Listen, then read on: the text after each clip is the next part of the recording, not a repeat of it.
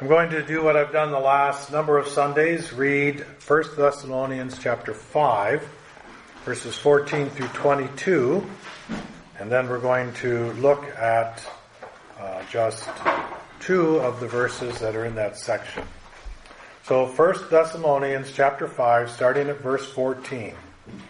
We urge you, brethren, admonish the unruly, encourage the faint-hearted, help the weak, be patient with everyone, see that no one repays another with evil for evil, but always seek after that which is good for one another and for all people. Rejoice always, pray without ceasing, in everything give thanks, for this is God's will for you in Christ Jesus. Do not quench the Spirit. Do not despise prophetic utterances, but examine everything carefully. Hold fast to that which is good. Abstain from every form of evil. Let's pray. Father, I'm asking you in Jesus' name to speak to us today, to help us grasp what we can gain from the few words that we're going to look at today. Teach us, I pray, in Christ's name. Amen. To begin with today, I want to talk about how we understand the Word of God and uh, the way I understand it. So we're going to start with that. Uh, and also, I want to preface this by saying we don't really have many of the issues that many churches have on this particular portion that we're going to look at today. Um, but we could have, and uh, I don't know what each of us thinks about it, so we're going to talk about it in the way we're going to talk about it today, and this will all hopefully make sense when we get to the end. So, first of all, I want to say that there is some difficulty in determining exactly how God intends the various statements in verses nineteen through twenty-two to be connected. How do they go together? The New American Standard ties verses nineteen to verse twenty, and here's what it says. This is their connection. Do not quench the Spirit. Do not despise prophetic utterances. And there are two probable reasons for doing this. First, because both statements are negative exhortations. They tell us what not to do. And secondly, because the Holy Spirit is directly involved in both of these exhortations, these activities. The New American Standard then ties together the three exhortations in verses twenty-one and twenty-two. And the probable reason for this is because examining everything carefully ought to result in discerning the good from the bad and acting accordingly. So I'm not faulting the New American Standard for their choice in how they have laid out these statements and tied them together. There is no clear indication from the Greek, which this is what's taken from, as to how these individual statements are to be tied together. So I am choosing to tie verse twenty to verse twenty-one a, and treat these two statements as one complete exhortation. Do not despise prophetic utterances, but examine everything carefully. And I'm doing this for two reasons. First, because the Greek includes the word but between verses twenty and the first half of verse twenty-one. Do not despise prophetic utterances, but examine everything carefully. Now, this is not true in all the Greek texts that are used. There's approximately fifty Greek texts that the New Testament has been taken from, but the majority of them include the word but. And when there is this kind of word put in there, but, it means that there is or there may be an exception to the rule. And the reader is being warned to look for those exceptions. I love you, but that means there's an exception to my love for you, right? I care about you, but. And this is exactly what's happening here. The second reason I'm tying verses twenty and twenty-one a, the first half of twenty-one together, is because the Old Testament includes several stories and warnings about false prophets uh, and tells us how to discern the true from the false. In other words, all prophecy is not from God. It is not God speaking. There are exceptions. There were in the Old Testament. And in my personal experience in the church, there are exceptions today.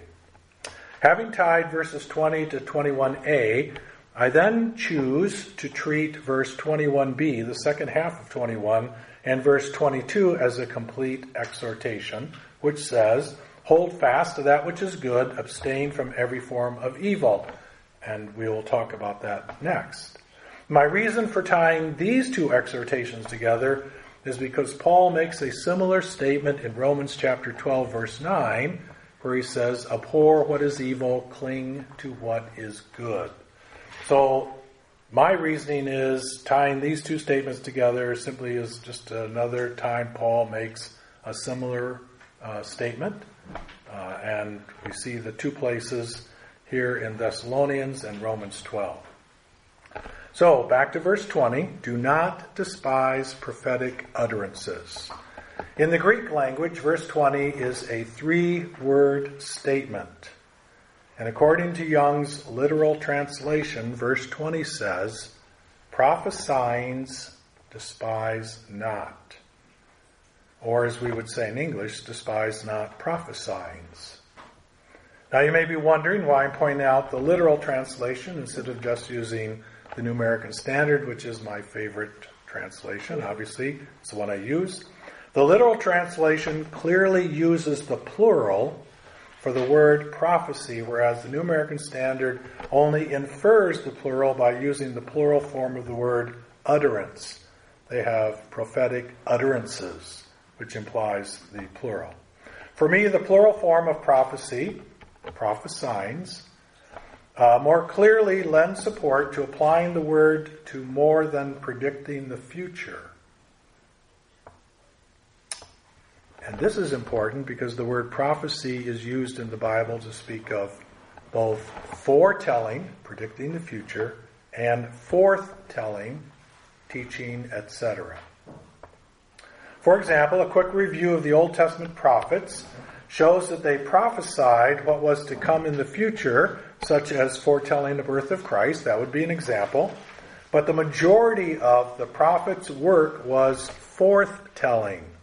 That is, warning, exhorting, preaching, teaching, comforting, and telling people how God viewed them and their behavior at the moment. We just spent the worship time today uh, reading from Jeremiah, and his job was to warn Israel, uh, Judah what was coming, and his exhortation to them, his teaching to them, was don't resist. Just accept God's discipline, go with it, and you'll be better off. He was still a prophet. He was still doing the prophet's work, but he wasn't foretelling. He was exhorting them to deal with it accordingly. All right, so you might want to say, but only the foretelling is prophecy. Well, in a way, that's how we use the word prophecy, foretelling. But that's the way we use it. It isn't the way the Scripture uses it. You see, the Scripture uses the word prophecy to take in both sides, foretelling and forthtelling. Not only do we see that in the Old Testament, but in the New Testament, Paul labels preaching, teaching, warning, exhorting, and comforting as prophecy.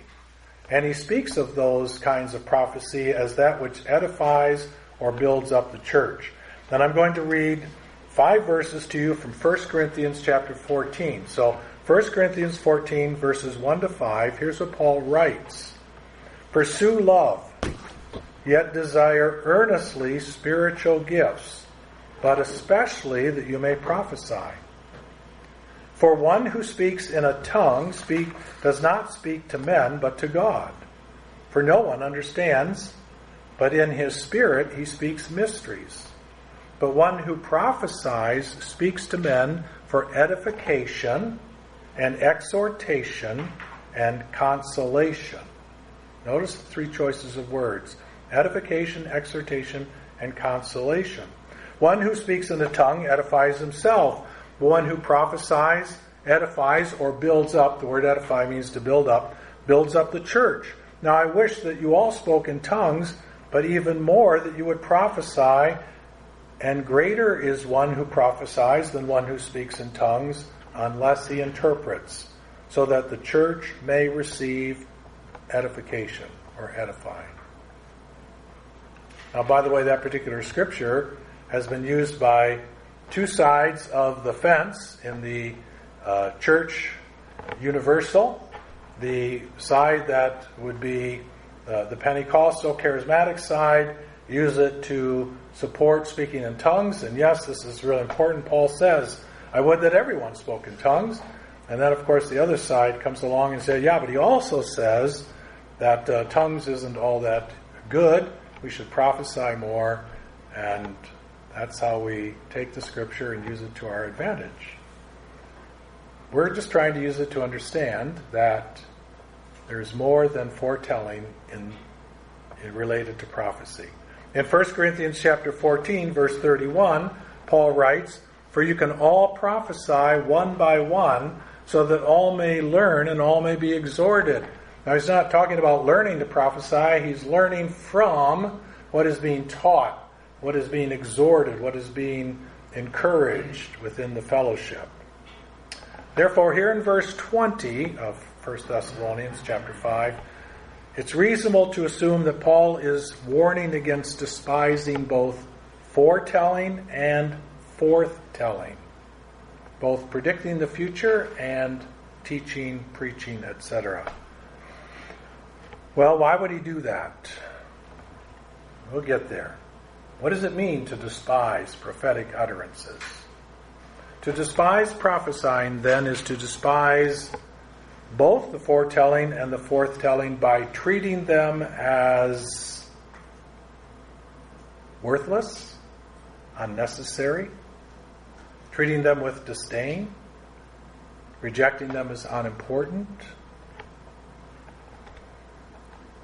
And we tend to do that based on our theological base, roots, what we've been taught, what particular denominational group we belong to, um, what our Bible training has been, or maybe just our pride. And we are not to allow these kinds of things to affect how we listen to who is speaking, whether it's foretelling or forthtelling. The Christians in Corinth did this when they began to argue over who was the right teacher to follow. And they were debating between two, Paul and Apollos. It's as if they were deciding who was worth listening to and who wasn't worth listening to. Now, it's probably hard for us to imagine that Apollos would take precedence over Paul. We grew up in a religious setting where Paul is, and I say this respectfully and in the best way just comparatively, equal to Jesus Christ. Well, apparently for them, that wasn't the case. Some of them thought Apollos was ahead of Paul. So they were trying to debate this and argue this out, and they were trying to decide whose teaching should be followed and whose teaching could be ignored or rejected. You read that in First Corinthians three, verses one to seven. And in addition, these same Christians, Corinthian Christians, they appear to have done this when they exalted speaking in tongues over the full range of prophecy. And in this case, they were acting as if speaking in tongues was spiritually superior to prophesying, or as if speaking in tongues was proof of the Holy Spirit's empowerment and leading, while teaching, preaching, and predicting the future wasn't, or as if tongues was a miraculous work of the Spirit, while prophesying it was just a more common work of the Spirit. In other words, the Corinthian Christians treated foretelling and forthtelling as less important, less spiritual, less proof of the Holy Spirit's empowerment and leading and less miraculous in nature than speaking in tongues. Do not despise prophetic utterances, Paul writes to the Thessalonians. Now, Corinth was also in that area of the world where Thessalonica was. And it's very possible that there was some influence going back and forth between the churches. So returning to the portion that we're looking at in First Thessalonians, we don't know exactly why Paul warns against despising prophesying. However, one of the reasons may be explained by the fact that Paul spent the end of chapter four and the beginning of chapter five correcting and clarifying the wrong and misleading teaching that was going on in the church, maybe even future predictions that were wrong or misleading related to the end times. And we looked at that several months back.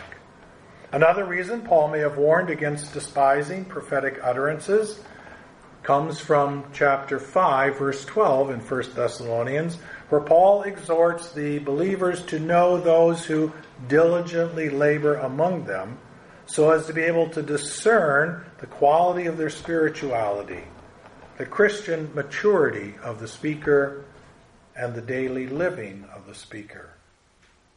So why might this be important? Well, the purpose for knowing your leaders in this way is to help you decide if they have the qualities of godliness that makes them worthy of being followed. And it's possible, I'm speculating here, please, it is possible the Thessalonian believers were thinking that if it wasn't Paul or Silvanus or Timothy teaching or preaching, then the person speaking wasn't worth listening to or wasn't worth being taken seriously.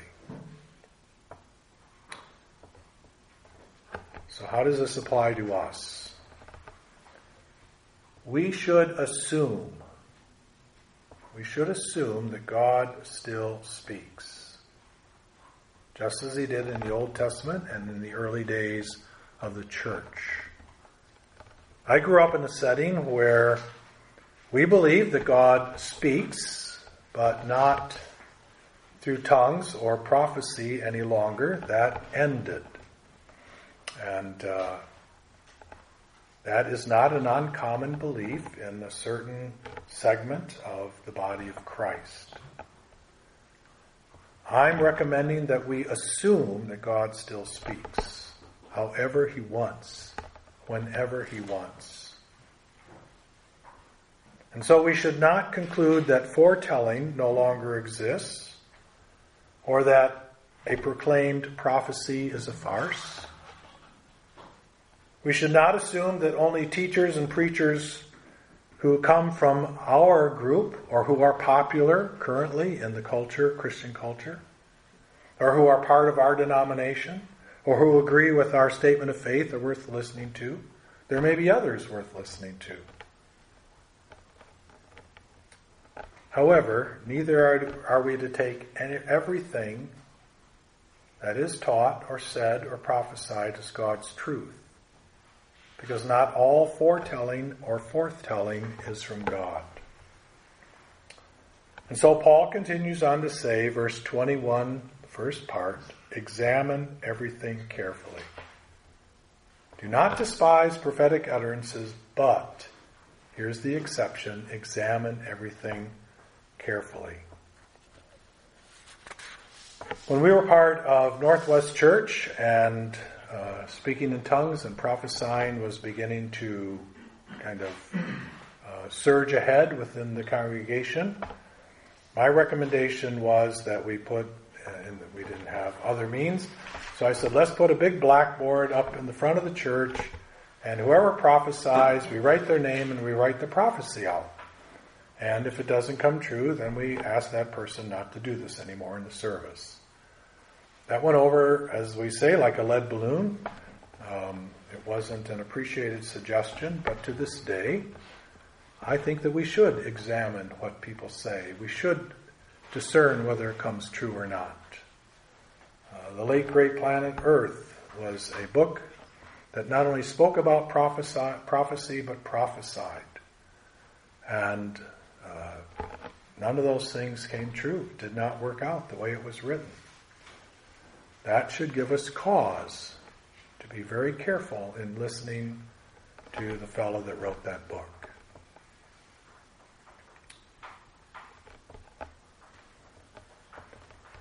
So my point is, we should listen. We should listen carefully. And we should examine carefully. Do not blindly or thoughtlessly accept what is taught, even by me, and what is foretold as if it is authentic and unquestionably from God. But on the other side of that, be careful not to get an attitude or a mindset or hold a theological position that treats all foretelling and certain theologically based forthtelling with disdain, or rejects them as unimportant, or regards them as unworthy. I listened to a sermon today from a group that I personally do not support their theological position. But as I listened and thought, a lot of good things were said. And I could say at the end of that teaching, these were really good things, and I'm glad they were said publicly, that the people heard this. I can listen. I do not have to reject groups. I do not have to reject uh, denominations. I don't have to reject theological positions. I and you, we can listen. But we need to listen with a discerning ear. We need to recognize what is true and what is not. So the godly way is to carefully, thoughtfully, and without bias analyze and test what is being said or written, and I'm going to add sung. We sing songs that should make us quake sometimes because they are so far from the scriptures, so far from the truth that it's sad. We should carefully, thoughtfully, and without bias analyze and test what is said or written or sung. And how do we do this? We do this by using the Word of God to measure the truthfulness and therefore the worthiness of these things, to see if they are to be believed, if and if so, then practiced. And my point here is that the Word of God is our one immovable anchor. It's the one anchor that is stationary, steady, constant. And we are to test what anyone says about God or godly living and the future against the Word of God.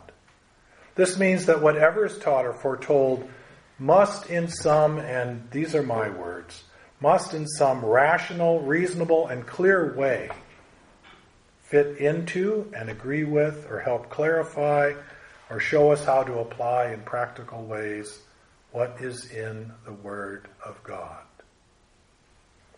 A number of years ago, a book came out that became very popular. And uh, I was asked to read it, and so I, I would not have read it otherwise, but because I was asked, and the person who asked it, I said, okay, I'll agree to read this. And the book is The Shack. And it is quite an interesting book, and there is much in it that is very good. But if you aren't discerning, it is easy to get pulled into that book and think it's all good. But it's not. There's a number of things in there that are misleading, that do not align with or support or can be defended from the Word of God. And yet, Christians read it like it was the Scripture. We find an example of what I'm recommending us to do in Acts chapter seventeen, verse eleven. And uh, this is interesting because it fits the very book we are studying. And in Acts seventeen eleven it says, now the Bereans, and the Bereans were being taught by Paul and Silas, uh, were more noble-minded than those in Thessalonica. Now Paul has wonderful things to say about the Thessalonian believers. We started out with that. But here is Luke's account, And he says, you know, those Bereans, they were more noble-minded than those in Thessalonica. Why? Because the Bereans received the word with great eagerness. They listened. They wanted to listen. They listened, but they also examined the Scriptures daily. Basically, for them, it was the Old Testament, to see whether the things they were being taught were true or so. That's quite a statement. Here's a group of people that were listening to Paul and Silas. I mean, Paul and Silas. And they still went home and got their Scriptures out, and they looked in the Scriptures to see if what these guys were teaching them was actually true. A second example comes from Acts chapter twenty, verses twenty-eight through the beginning of thirty-one, where Paul warned the elders from Ephesus about misleading and even intentionally bad teaching. And here's what Paul told them. And by the way, Paul was kind of finishing up a journey and uh, the work that he was doing, and it wasn't that long after that that he was carted off to Rome.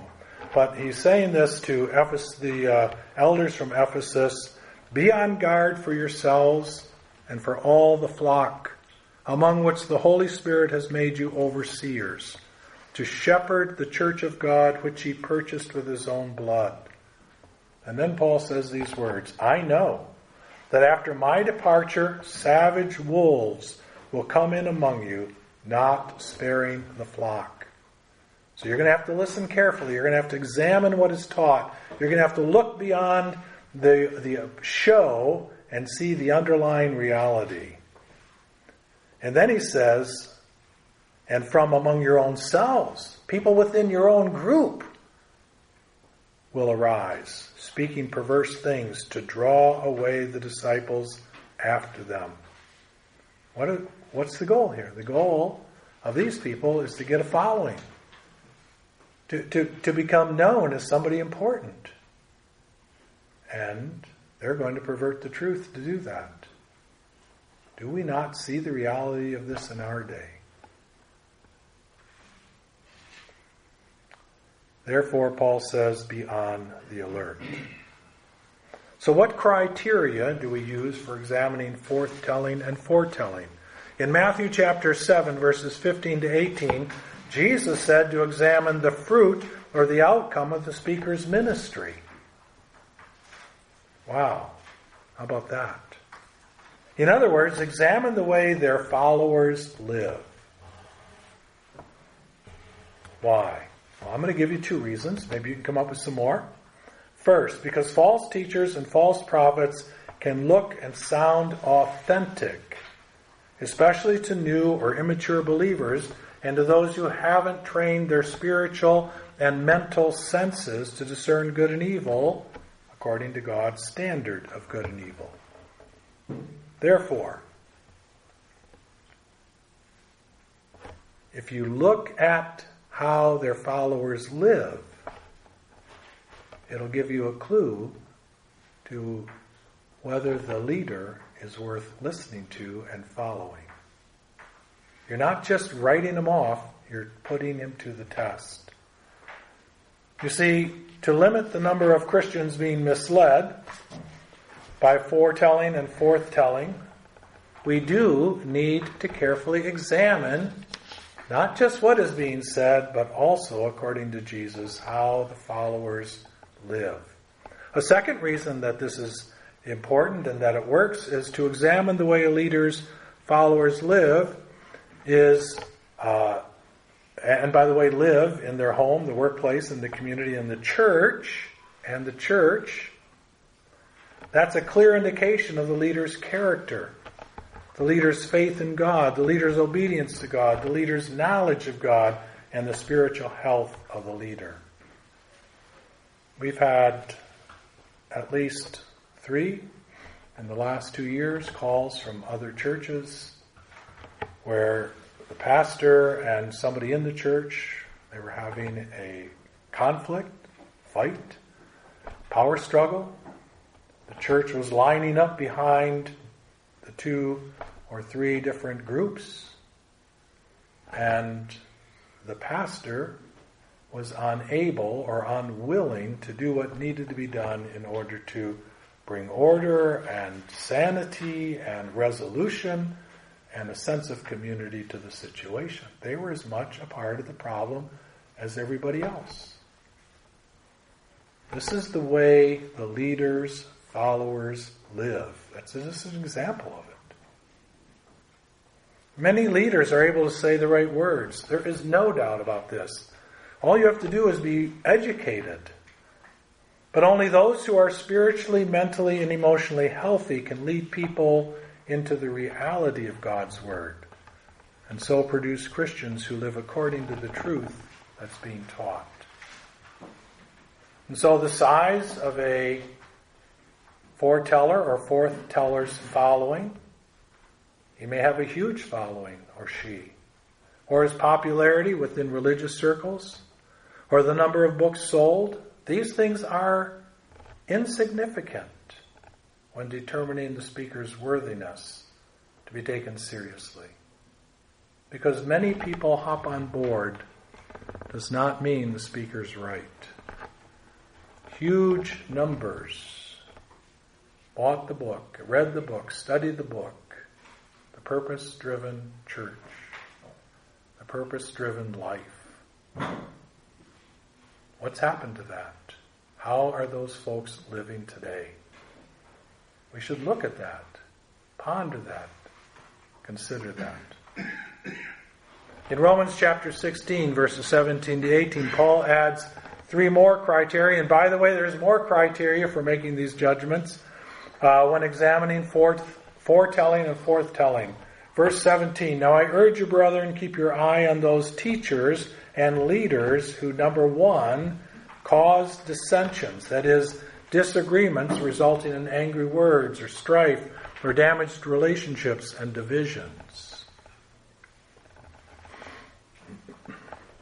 In my younger day, when I was more zealous about debating theology, uh, not because I was uh, so committed to the theology, but I was, I just liked the debate. So I was invested in those things. And I came across several people in the church where we were attending at the time who had very strong opinions. And they were in leadership, and those opinions and their pushing those things created disagreements. It brought angry words. It brought strife and damaged relationships and division. That's the mark of someone who ought not to be followed. We should look for that. And the second thing is, watch out for those who cause hindrances contrary to the teaching which you learned. Uh, hindering believers from living according to God's Word happens when we teach people something that is different than or contrary to God's Word. And number three, for such teachers and leaders are slaves, not of our Lord Christ, but of their own appetites. In other words, if you look beneath the outward show of ministry, you will find that their strongest or their underlying motive for being in ministry is the gratification of self and some selfish interest in one form or another. I don't mean to pick on this couple, yet they're a classic example. Jimmy and Tammy Faye Baker ran a, the P T L ministry for a number of years, and many Christians got involved. Bought properties, sent money, supported them. Nobody looked at how they were living, why they were in this. Yes, they could say they were in it for God. They were in it for uh, evangelizing the world, uh, starting... So they got a satellite and had radio stations around the world. And these were good things, there is no question. Let us never take anything away from the good that was done. But why were they in it? What was the underlying motive? And that didn't come out to most people until it was exposed. I think we could have seen it much earlier. Because their behavior, the way they talked, the way they ran the organization, the way they dealt Uh, with their programs, to me, gave a lot away about they themselves. Listen with discernment.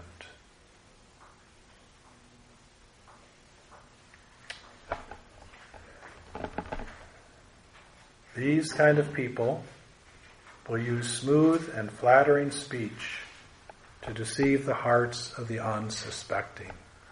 They will sound good. Sounding good is not the criteria. Look beyond the words.